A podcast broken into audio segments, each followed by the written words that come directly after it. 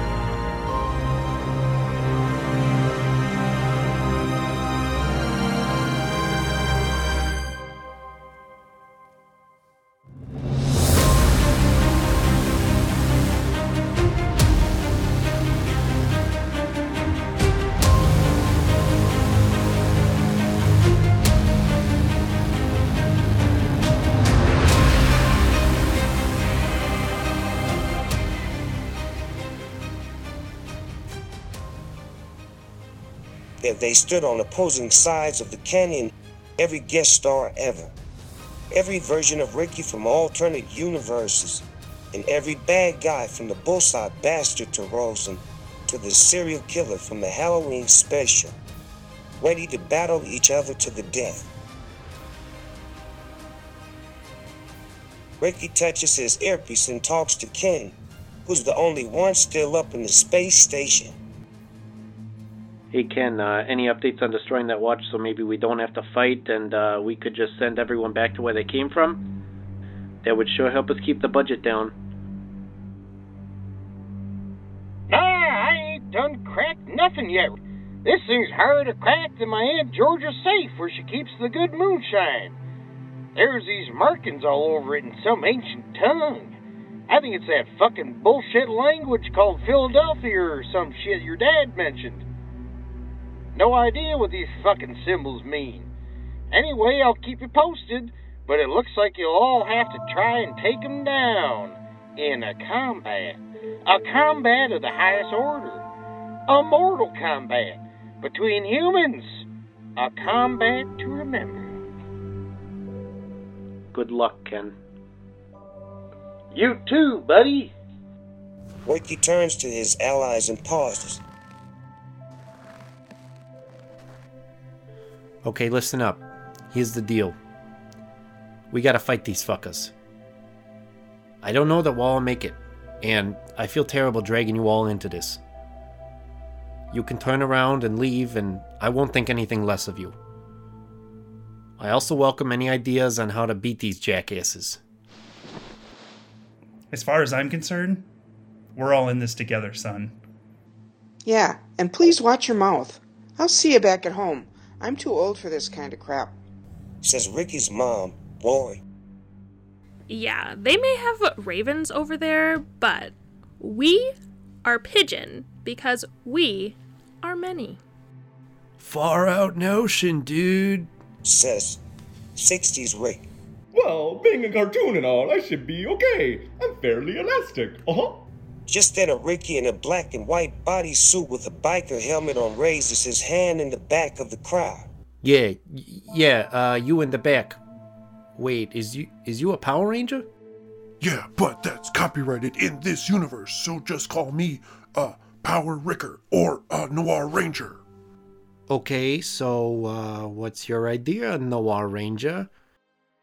It'll take me a little bit, but I can call my Megazord from back home through the portal that brought me here, or rather, my Mega Lord, because of the copyright thing. Anyway, it's a giant robot, and it could easily stop them unopposed. My only fear is that since there's an evil Green Ranger, I mean, a Green Ricker, on the other side of the canyon, I feel like they'll make the same play. Well, in my experience, it's better to be prepared for an opposing giant robot than not. Go get it, and please hurry. As for the rest of us, this has been a long time in the making. Joe Tourniquet begins yelling at Ricky and his allies from the other side. I've waited for this day for a long time, Ricky. Today's the day you die. They've taken us from our universes. They've taken our jobs. They've taken our normality. But they will never take what little is left of our sanity. On my mark. Ricky's. Let's fuck 'em up.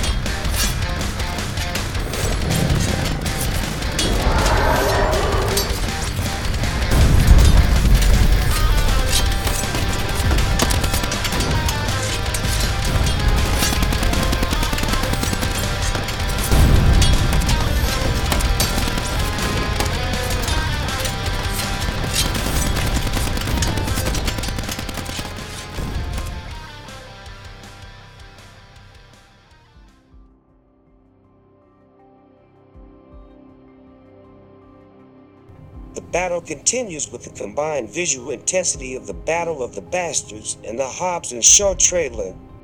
Blood splattering on the ground from fists and lasers and swords.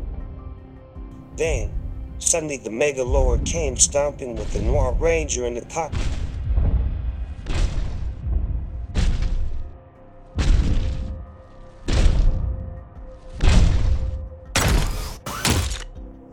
Okay, it's here. Everybody jump in the giant robot. Everyone jumps up and into the robot like they are attached to stuntmen wives. Ricky enters the cockpit with a few others while the rest of the group hangs out in the Mega Lord's coffee lounge that's known for spilled drinks. Whoa, they've got serious mocha happenings in here. And get a load of these commemorative cups. I got dibs on the purple one. I was, uh, was- hey, uh, who, uh, who, who, who took all the uh, special beans? Uh, I need them to help me stay awake through this snooze fest. Not, not, not cool, man. I, I, I'm, I'm crashing here. Here comes their Dragon Lord robot. They've got some serious beef with you. Lucky for us, I'm a vegetarian, and I ain't fucking scared of them. Strap in, Rick Prime. This might get bumpy. Make it so, number one. The bad guys follow suit and jump into their giant robot. then there was a big robot battle.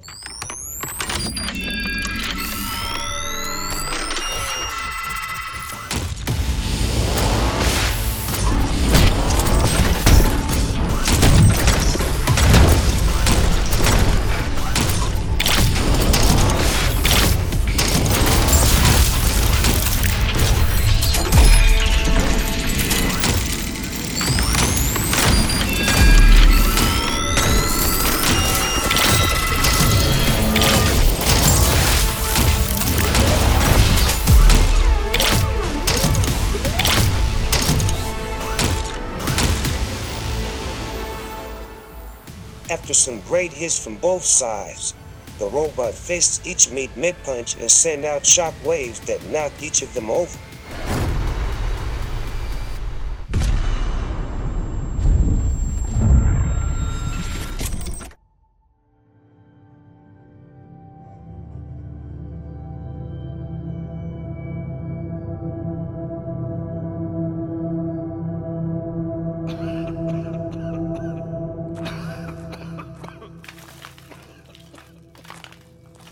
Several allies and bad guys walk out of the burning rubble and come out of the smoke of the wreckage, once again standing only a few hundred feet from each other.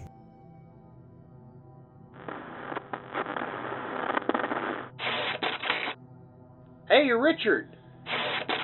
Richard, are you there? Hey there, Ken. Uh, please tell me you have some good news for us.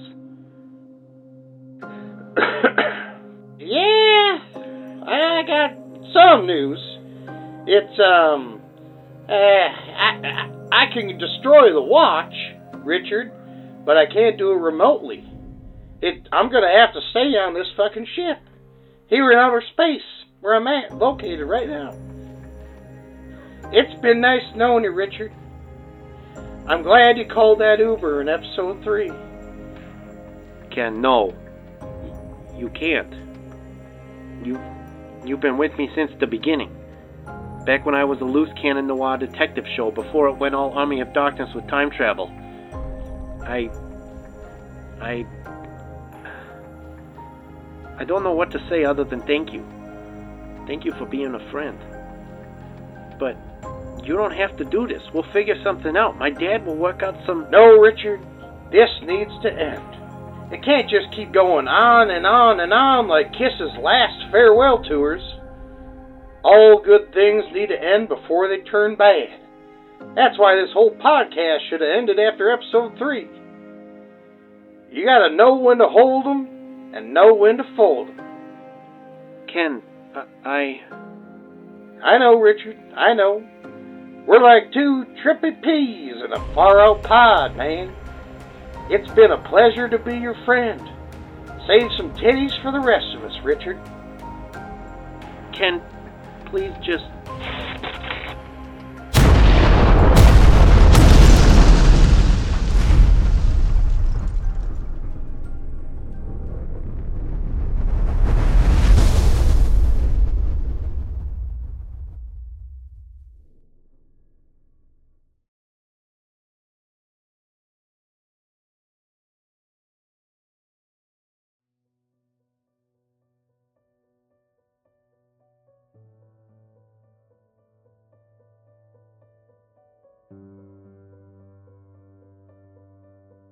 Ricky pulls the earpiece out in the haze and throws it to the ground. He looks up to see the space station explode in the outer atmosphere. Ricky falls to his knees in tears for his friend.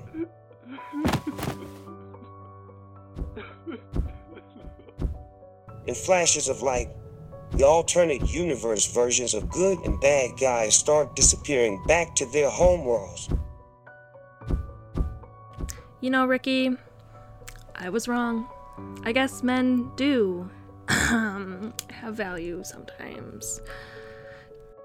Take care of yourself, okay?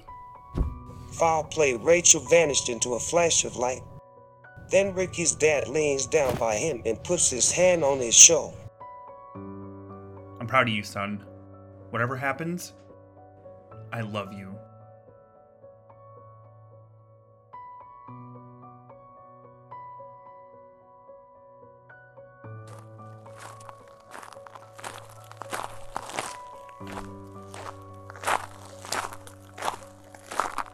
Before Lone Joe Tourniquet and some other remaining baddies approach Ricky's side, as all Ricky's allies file in behind him.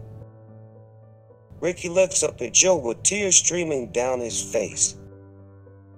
Who do you think you are? Running around leaving scars, collecting your jar of hearts, and tearing friends apart like this. The watch being gone doesn't change anything, Rick. This just means I don't get to enjoy it as much. You're the prime Ricky, and you're the one I want dead most.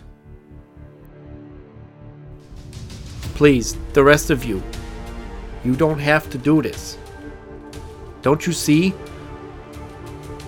Joe is the enemy of all of us. Not just me. He's been using yous. Stop talking, Rick! You're cancelled!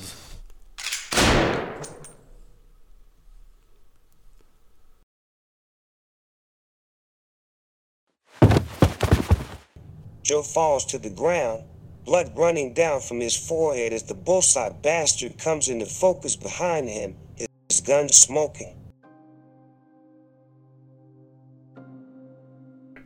I ain't never missed, and I ain't never gonna be responsible for the actions of a no good yellowed coward. Rest in hell, Yellow Joe. I ain't never missed.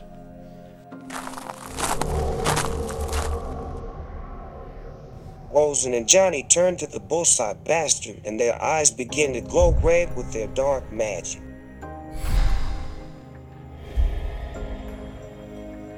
Bastard shots Johnny and Rosen dead on the spot.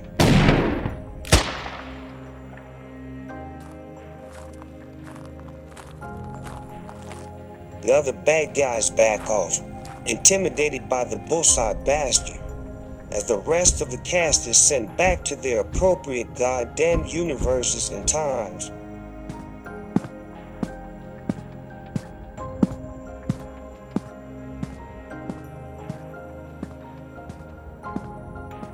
As the bullseye bastard walks away, Ricky is left alone in the rubble with only evil Judy near him.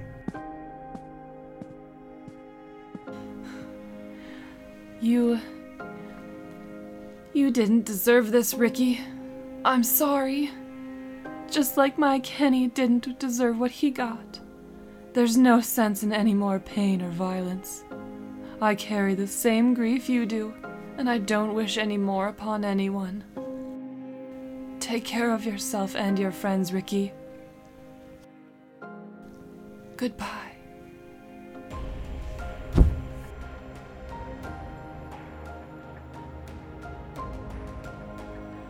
Judy vanishes into a white light that takes her back to her dimension.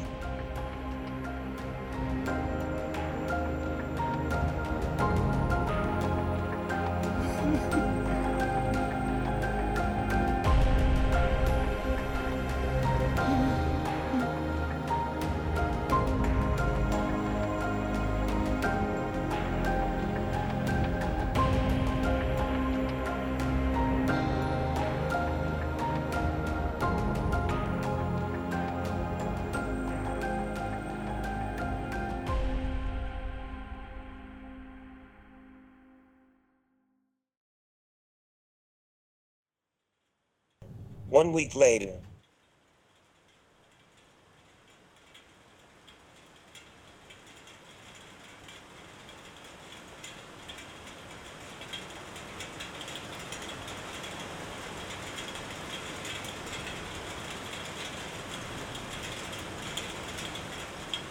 Ricky sits in his dimly lit noir detective office. Wayne hitting the window and leaking in through the duct tape that's over the broken pane he still hasn't fixed from season one.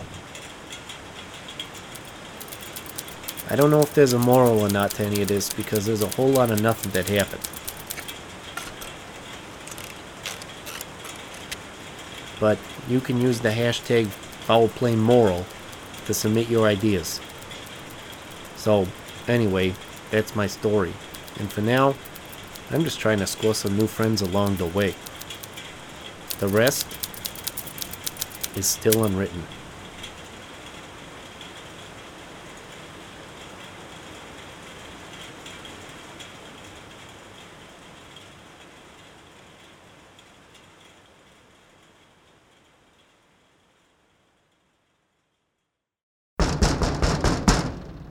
Suddenly there was a knock at his office door. Hey, this is Podcasters LLC. We're here to sue you over the name of your podcast for copyright infringement. Ricky pulled out his gun and shot the man dead, completing his character arc of becoming a loose cannon detective again and learning just about nothing.